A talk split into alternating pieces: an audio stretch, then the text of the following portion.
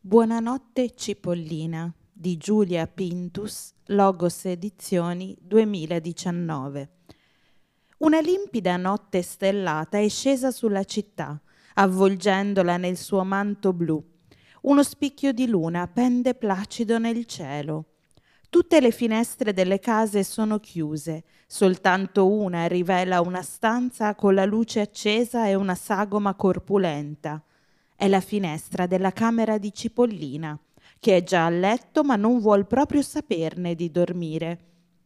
Tiene stretta la sua piccola rapa di peluche e prega il papà di raccontarle una storia, ma non una storia qualunque, una storia di paura, perché Cipollina è una bambina coraggiosa, non teme nulla e soprattutto non piange mai. Anzi, per rendere l'atmosfera ancora più spaventosa, chiede al papà di spegnere la luce e di leggere usando la torcia. Il papà non sa proprio dire di no alla sua piccolina e come ogni sera prende il libro dal comodino e per intonarsi all'atmosfera veste i panni di un pirata il cui viso contratto in una smorfia risulta ancora più minaccioso alla luce della torcia. Comincia dunque a sfogliare un volume dall'aspetto pregevole e vetusto intitolato Brividi nell'orto. E cosa racconterà mai un libro dal titolo così agghiacciante? Ovviamente delle storie del terrore con le verdure dell'orto come protagoniste e vittime.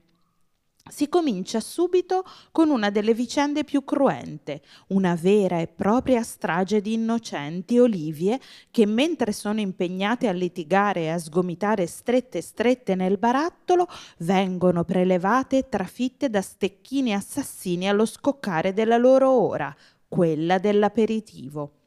Per altre verdure, in ossequio a una tradizione letteraria millenaria, la morte si lega all'amore. Innamorata dello zucchero, la romantica rabarbara si addolcisce finché il suo amato crudele la trasforma in marmellata e le foglie spinose di Carlo Ciofo nulla possono per proteggere il suo cuore tenero. Come Romeo vicino a Giulietta, lo vediamo infine giacere su un piatto accanto alla sua adorata patata. Il destino infausto non risparmia nemmeno gli ortaggi più vanitosi, come Lat Uga, che sedendo tutta tronfia sul suo trono di foglie fa venire l'acquolina in bocca al lumacone oppure il bellimbusto B. Rocco, che non può sospettare che la chioma che esibisce come fosse un alberello finirà presto spezzettata per contorno. A dire il vero, molte di queste verdure sono arroganti e litigiose. C'è da aspettarsi che facciano una brutta fine. Le tre mele siamesi che condividono lo stesso torsolo non fanno altro che schiamazzare, mal tollerando l'eccessiva vicinanza. A un certo punto, per farle tacere, non resta che sbucciarle. Ma se le mele sono insopportabilmente chiassose, cosa dire allora di ravanello, un tubero arrogante che saltella di continuo come un indemoniato? Ci vorrebbe l'acqua santa, o magari il pinsimonio.